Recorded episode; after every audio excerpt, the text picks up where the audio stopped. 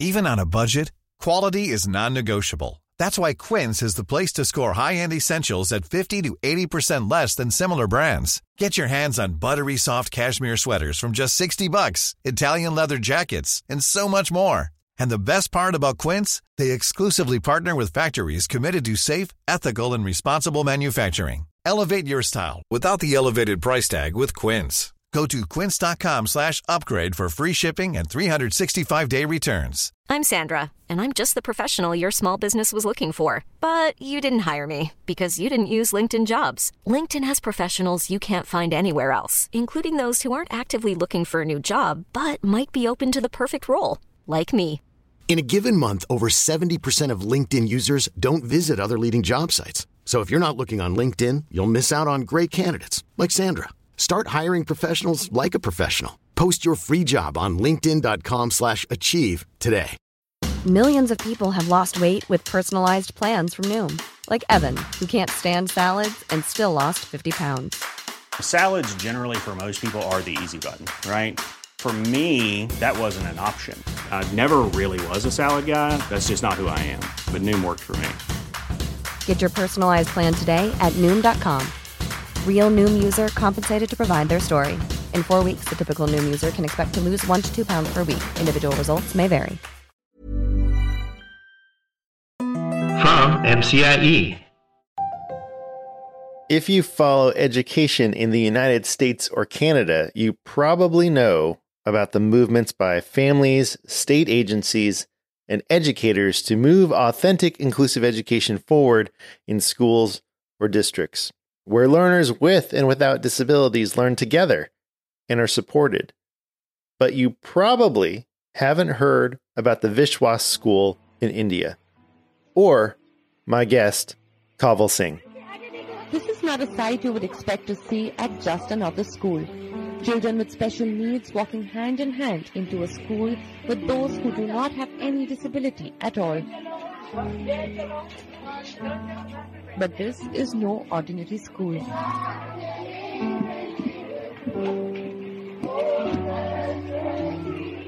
This is a place where a big idea has evolved rapidly in a tiny space called Vishwas Kendra. The idea of philosophy is called inclusive education, and that means every child, irrespective of gender, social status, or disability, deserves equal opportunity.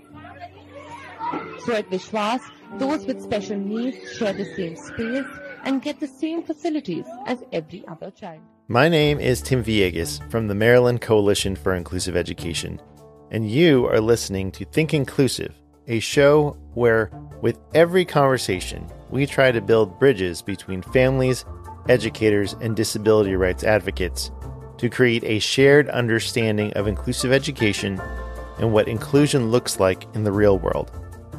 You can learn more about who we are and what we do at mcie.org. For this episode, I speak with Kaval Singh, former director of the Vishwas School and author of Hanging On A Special Educator's Journey into Inclusive Education. Kaval and I reflect on her career working with students with disabilities in special schools and why her attitude changed toward inclusive practices. We discuss her experience as the director at Vishwas and what she's learned about sustaining inclusive education over the years, and what teachers need to know if they want to keep inclusive education going in their school or district. Thank you so much for listening. And now, my interview with Kaval Singh. Kaval, nice to uh, nice to meet you over Zoom. Thank you so much for having me here, Tim. And uh, I'm super excited to be here and a bit nervous too because I've never been on a podcast before. Oh, no problem. Yeah, we're gonna make it really easy. You're already doing great, so no no worries there. Um, so Kaval, I, uh, I, I'm I'm really trying not to butcher your name, Kaval. I'm not even sure how you got my contact information. Information. I think it was maybe over LinkedIn, but you've been emailing me for yes. like over a year, and I'm so sorry for that. I have took so long to read your book because I think that your book it mirrors a lot of the confusion about inclusive education here in the United States. And so I think that that is something that seems universal is that inclusion is misunderstood, whether it's the United States or Canada or India. Why don't you uh, take a little bit of time and introduce yourself to our audience? They're mostly educators, mostly teachers and principals and administrators. We do have some parents and family members, but if you could introduce yourself and say your experience teaching and then, you know, when you wrote the book. Okay. Thanks, uh, Tim. So, um, I basically belong to New Delhi, which is the capital of India. And uh, that's where I've basically studied, and that's where I've taught, and that's where I've learned everything about inclusion. And I joined the special education field in 1988, which is like, this is my 34th year in the field. So I'm very a veteran, I suppose. And uh, it's been a very exciting time a very exciting 34 years. I mean, it's been a very dynamic and action packed uh, period in the history of special education, as you know, because it was like full of twists and turns and highs and lows, because it was during these 34 years that the field underwent lots of switches, you know, lots of reforms. Mm-hmm. And uh, in philosophy as well as the educational setting. So, from special, we went to integration and then we went to inclusion right? And mm-hmm. when I started my career, uh, it was in an NGO called uh, Spastic Society of Northern India. And uh, that time, uh, I was very happy actually. Uh, I used to do my assessments using normal development milestones, and I used to plan IEPs, and then we used to have end of term reviews and all. So actually, everybody was happy. Students were happy, parents were happy because their children were in safe hands, you know getting mm-hmm. all the education, therapy, everything in school. And I was also very happy. You know, I felt very special. You know, I was protecting the children, the students from this very cruel and very insensitive world.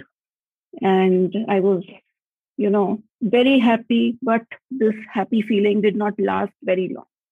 Because there was this nagging feeling, you know, that something is quite like not right and these six hours of school, these six hours of special school were more like escaping from reality. Right? It was like a make believe world where everything was perfect. You know, everything was like sunshine and rainbows and everything. And what I felt was that the students were not only cut off from the rest of the world, but we were actually overprotecting them. We were over programming them. I mean, they were leading a very sheltered life, a very what do you call it? A checklisted life, a timetabled mm-hmm. life.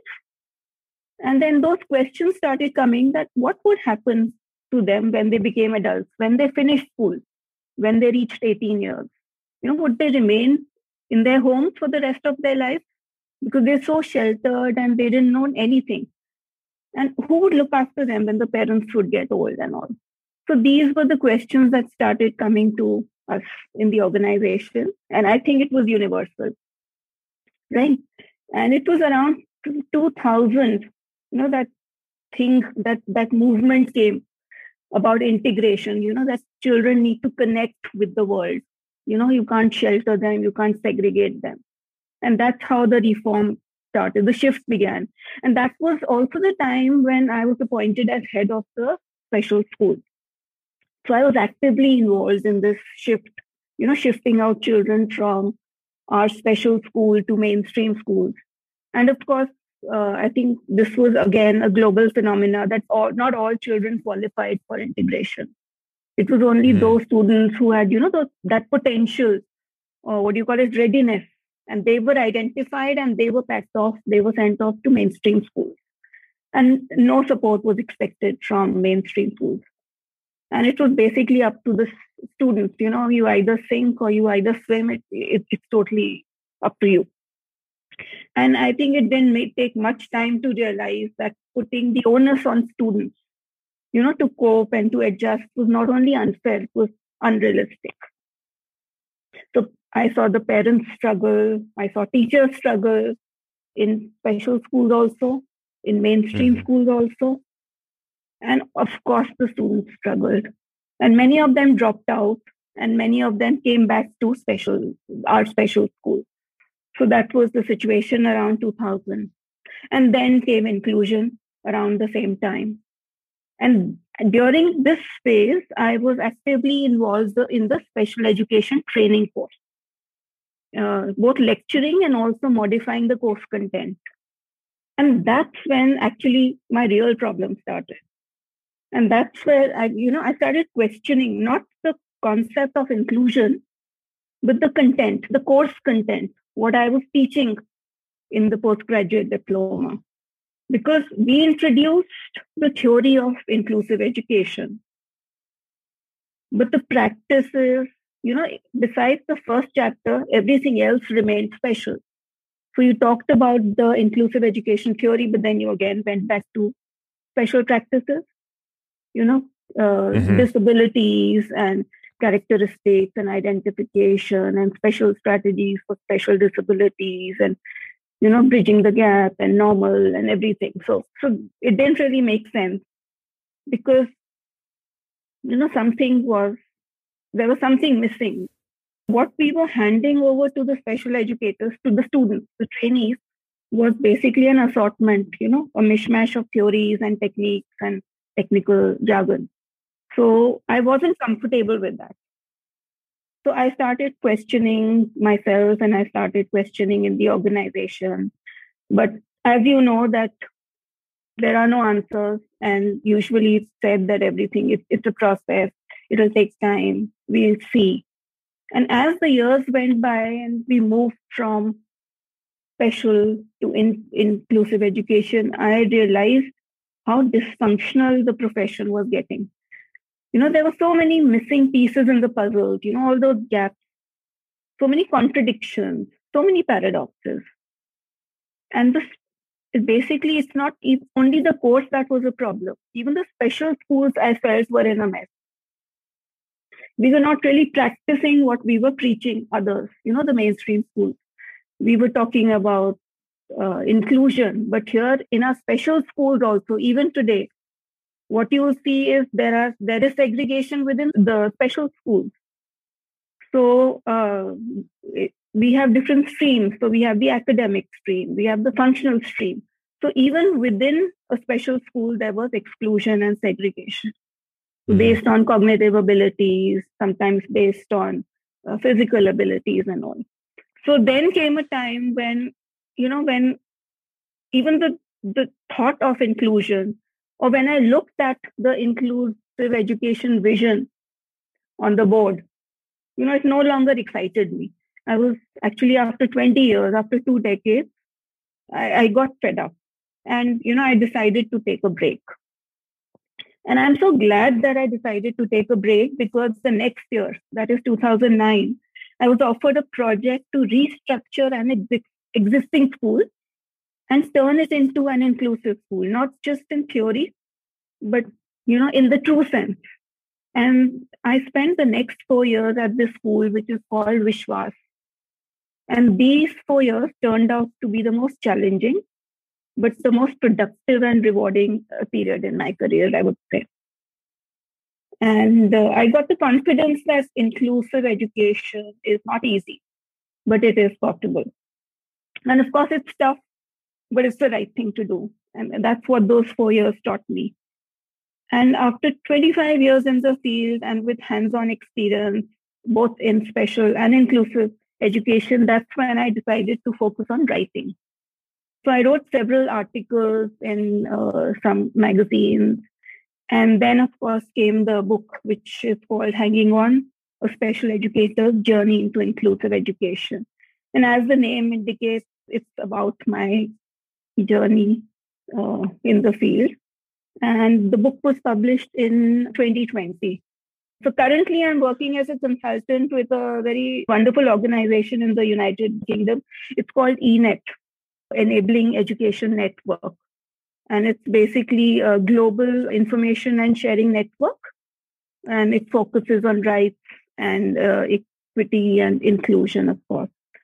And my current project is supporting some inclusive education program and teacher training programs in Ethiopia and Uganda. So that's my 34 year journey in five minutes. well, you did a fantastic job of summing it up. I thought that there's so many great insights in the book, especially I'm remembering some um one cartoon in particular where you have a special education teacher and a mainstream education teacher or regular education mm-hmm. and they're mm-hmm. kind of pointing at each other and saying no it like it's it's your responsibility mm-hmm. to teach the, the children you know mm-hmm. and uh mm-hmm. and so something that something that we find a lot in the schools that we work with in the. United States is there's a misunderstanding of roles and relationships with educators and students with disabilities. So when you were setting up this inclusive school, how did you work with educators to realize that special education teachers don't just work with students with disabilities and mm-hmm, regular mm-hmm. education teachers don't just work with typically mm-hmm. developing children mm-hmm, mm-hmm. yeah setting up the school was an amazing experience and we spent a lot of time uh, on establishing the foundation you know for inclusive education and that included a lot of work with the teachers i think we spent i think 50% of the time training teachers, sitting with them, mentoring, discussing, and everything. And when we set up the school, we basically removed the special tag. So it was about educators, not special educators. So it was about education and not special education. So that's mm-hmm. one thing we did. So uh, it wasn't that special educators will go into the class and support the teacher, or the mainstream teacher will take support from the special educator. So, what we did was we just removed the tags and they were all teachers, and it was a mix. So, it, any class teacher could be a special educator uh, by training, or she could be a mainstream teacher. That did not matter.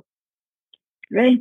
So, uh, we basically simplified everything spent a lot of time in building the team. And we basically created time and we created the space for ongoing support, uh, sharing of experiences, in service trainings, you know, all those sessions. In the beginning, the framework was very important. We spent a lot of time doing that.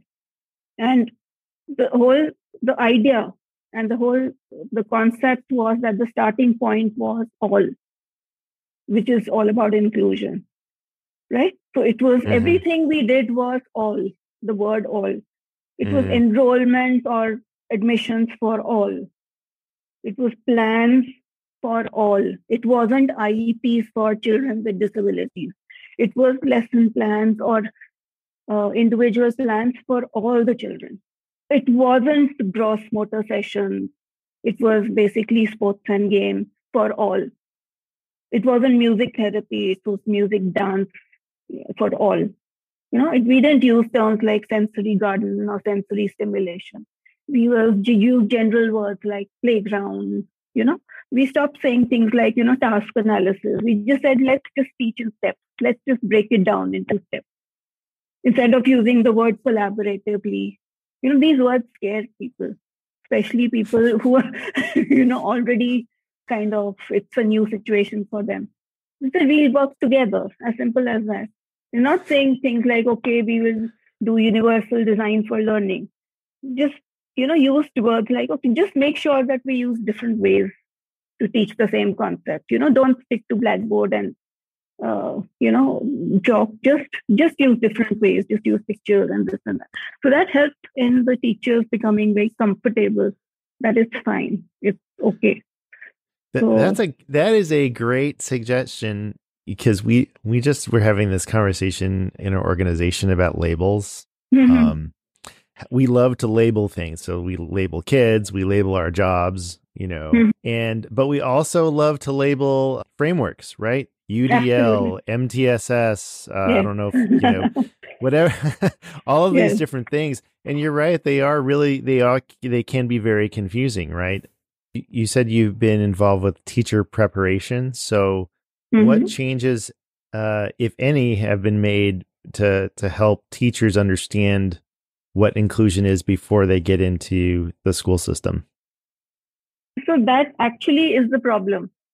There is a big gap because the theory is all about inclusion. But once you get into the practice and the strategies, then it actually somewhere you kind of switch or you continue doing the special bit. So that becomes an issue, right? So what I do is I kind of supplement, kind of, I just give do my own take that okay, this is fine, but this is what you can kind of how you can approach it differently. So that I mean, it's not part of a course content, but I make sure that I kind of sneak it in. I'm wondering in India, in your area, mm-hmm. when people graduate from or get their teaching credentials, how, however that looks, mm-hmm. are there really inclusive schools for teachers to go to? Not at all. I can't think of a single uh, one. Yeah, that's the problem. And actually, that's the reason why I wrote the book because teacher training is very, very dear to me. It's dedicated to special educators.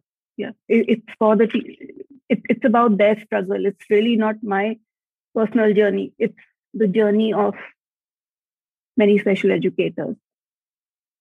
I wanted to ask you about your interpretation or, um, I guess, understanding of inclusive education because I think that we're talking about the same thing. But why don't you help me help us understand what you mean by inclusive education? I think all of us are aware of the systemic injustice and you know the divide. Whether it's I know that it's the same in the countries of the north or the rich countries, and it's exactly the same situation in the global south, where people are discriminated against, they're excluded from society. And whether we want to acknowledge it or not, that's a different matter. And a lot of us like to talk, you know, I want to make the world a better place. I want to make a difference. You know, it's that uh, John Lennon's song, Imagine. He sang about an inclusive world, right? Mm-hmm. A place that is free of poverty, a place that is free of discrimination and conflict. So, inclusive education, according to my understanding, basically asks us to reimagine education, right? An education that is free from inequality and prejudice and segregation. And education that is not dictated by who you are or where you come from. You know, what language do you speak or how do you look or what you can do or what you can't do. So it's basically, so that is my understanding of inclusive education. And, you know, people often ask me that, okay, that all that is fine, you know, we want an inclusive world, but why do you want to make schools inclusive? Right? Why schools? I mean, the world should be inclusive. Why do you want the schools to be inclusive? So I basically tell them that, well, schools are a reflection of society. And each mm. school is like a mini representation of the world where students and parents and educators, they all come together you know, from different backgrounds and experiences, different strengths and different struggles. So if we want an inclusive world, well, we need to start with schools. And building inclusive schools is actually one of the first steps towards building a, an inclusive world. Right? What I understand as mm. inclusive education is about belonging. And it's very easy to say that children should feel that they belong but belonging is something you can sense, something that you're connected with everybody, you're part of something, right? And you can't force students to feel a sense of belonging by using techniques and strategies and other things. I think the keywords are all and together. Mm. So if yeah. all students are together, all students learn together, all students face difficult situations together, you know, all of us find ways together. All of us solve problems together. So if you do the two things, all and together, belongingness automatically comes in. So you can't teach belongingness through a session or you know through some specific strategy. What would be your dream uh, of like where you'd want India to go with inclusive education? Well, my dream is that firstly, we can start with the ministries, at least get them together in the ministry so that we start thinking of children as children and not disabled and non-disabled or children with disabilities uh, and all that. So, so, so my my dream is like whatever I shared. That was, you know, all children studying together, and so, so my mm-hmm. dream is what I want that that should be realized. So, yeah.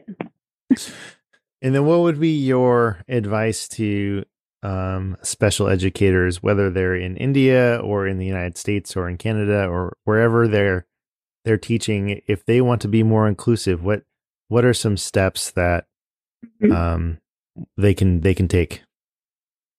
Uh, yeah. So if I look at special educators in India, I mean, I have experience over here. So what I've seen is that again there is diversity. When we talk about children, there's diversity. And when I often talk about diversity in adults, because people talk about diversity in students, but we sometimes forget to talk about the diversity in adults, whether it's teachers, parents, uh, special educators.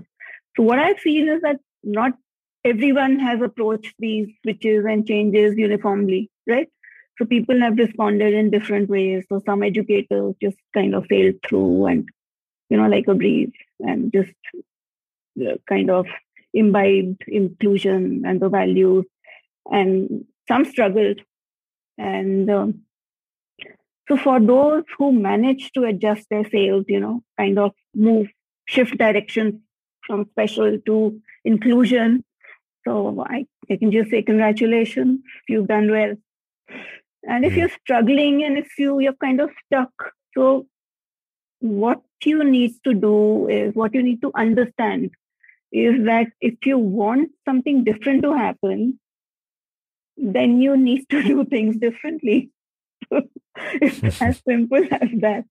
So, and it's not about, you know, a lot of educators, special educators have moved to mainstream or regular schools, but they just transferred what they were doing over there to what they're doing in the mainstream. So that, that's just doing exactly the same thing, but just in a different setting. So basically, I want the special educators to understand that your thinking needs to change and your work needs to change. And somewhere you need to kind of address your, I would say, inner self. Like we often talk about inclusion as being a journey, right? It's a journey, mm-hmm. you know. So, um, of course, it's a journey. It's actually two journeys for everybody. So people don't talk about both the journeys. They just talk about, talk about one journey. So the first journey, the most important journey, which all special educators need to undertake, is the inner journey. You know, reflect, take a hard long look. You know, at what mm-hmm. they are mm-hmm. doing. Have an honest conversation with themselves. You know, I think somewhere you know, you can sense that what you're doing, is it making sense or not? Is it inclusive or not? Address all those feelings and address all those emotions, right? Address those belief systems. So that's what educators need to do, right? Mm-hmm. And of course, there's the outer journey, which is, you know, unlearning, relearning, learning new skills, updating knowledge, you know, modifying practices, you know, getting new material. So that's the outer journey. So what the educators need to do is first focus on your inner self. Take that inner journey first, and you'll get a lot of answers for the outer journey because the outer journey becomes a little easier if you know if you're comfortable inside. Right? Yeah. So that that's yeah. one thing I would tell special educators to do. Another thing I would tell them is that please remove your the disability lens. Just just remove that lens because you get a very limited kind of a view. I mean, it's not easy, but let's try to do it. Right. And yeah, and we educators also need to understand that they are not the experts. Yeah, so that you don't control the child, the student's assessment and program. You're part of a team. Inclusion means a team, right? It's that Right. the, the collective thing. So please, I would say, take your hands off the steering wheel. You know, stop controlling and so, so just just just be part of the team and do things together and just remove that expert label also sometimes it's a pressure you know that you're the one who has to come up with all the solutions Mm, so yeah. understand understand that you don't Those are great suggestions. Thank you so much. Will you let our audience know where they can follow your work? so my book is available only on amazon india so if you're interested please contact me uh, via email or linkedin or twitter so i'm available on all the different platforms because that's what i used to promote the book because uh, it was released it came into the world along with covid actually so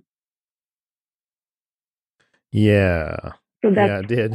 It did. I had to kind of It's- change my strategy. So, Kaval Singh, it's been a pleasure to have you on the Think Inclusive podcast. We appreciate your time. Thank you so much, uh, Tim. Thank you for having me.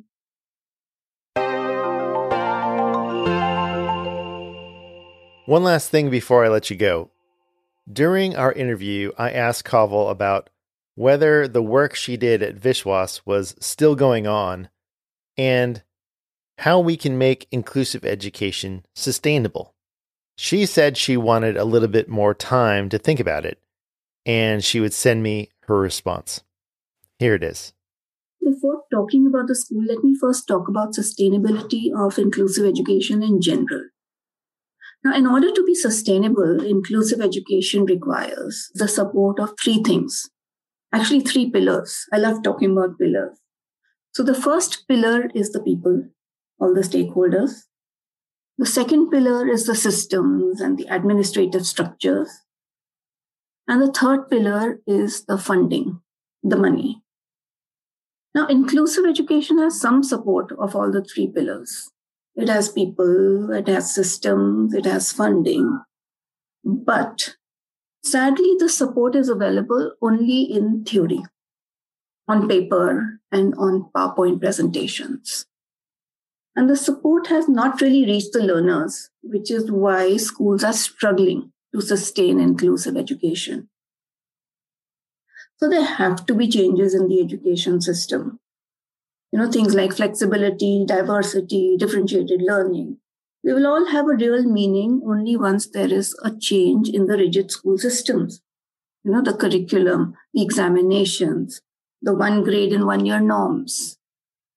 If you look at funding for inclusive education to sustain, the funding agencies and the donors have to align with the inclusive education ethos you know, the inclusive education philosophy.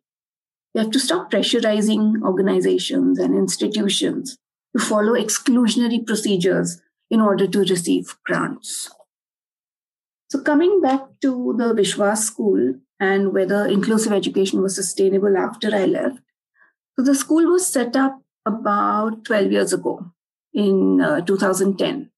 And I think it was way ahead of its time, you know, radical and bold, doing away with all the special tags, the labels, you know, removing the disability lens and focusing on the learner's needs and pace rather than age and grade. I think it didn't really matter how innovative the ideas were, and it didn't really matter how beautifully inclusive the school had turned out to be.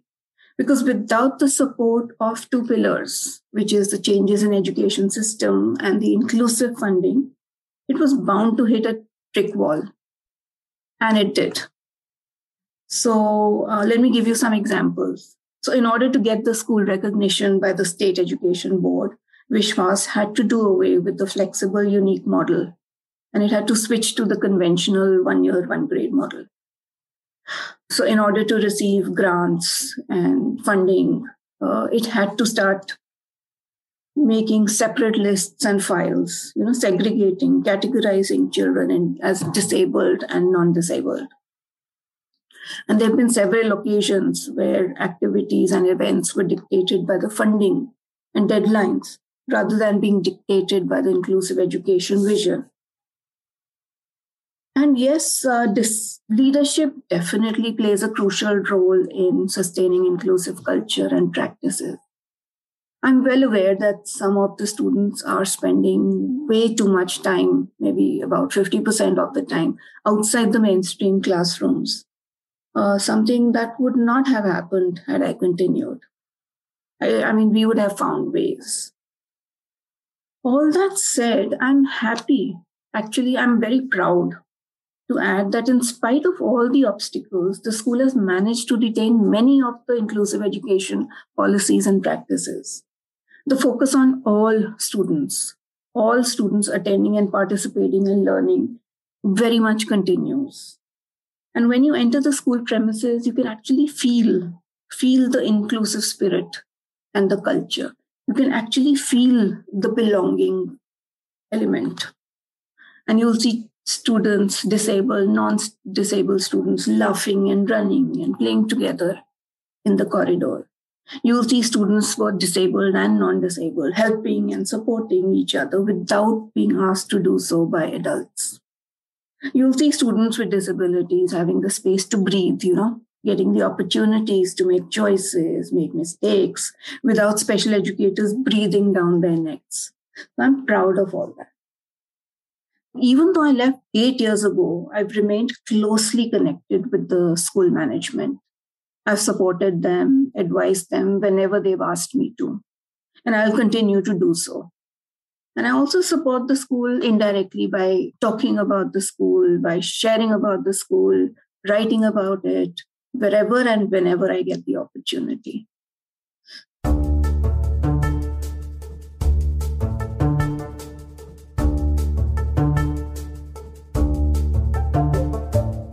Think Inclusive is written, edited, and sound designed by Tim Villegas and is a production of MCIE. Original music by Miles Credich. If you enjoyed today's episode, here are some ways that you can help our podcast grow.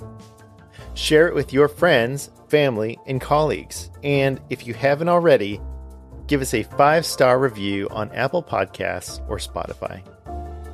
Special thanks to our patrons Melissa H., Veronica E., Sonia A., Pamela P., Mark C., Kathy B., Kathleen T., Jarrett T., Gabby M., Aaron P., and Paula W. for their support of Think Inclusive. For more information about inclusive education or to learn how MCIE can partner with you and your school or district, visit mcie.org.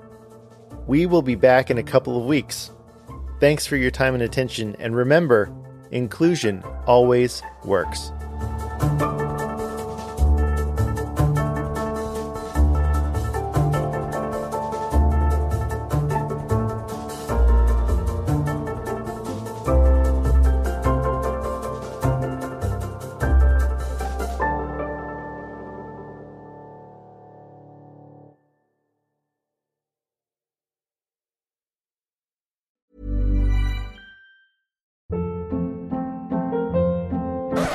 Hold up. What was that? Boring. No flavor. That was as bad as those leftovers you ate all week. Keke Palmer here, and it's time to say hello to something fresh and guilt-free. Hello Fresh. Jazz up dinner with pecan-crusted chicken or garlic butter shrimp scampi. Now that's music to my mouth. Hello Fresh. Let's get this dinner party started. Discover all the delicious possibilities at hellofresh.com.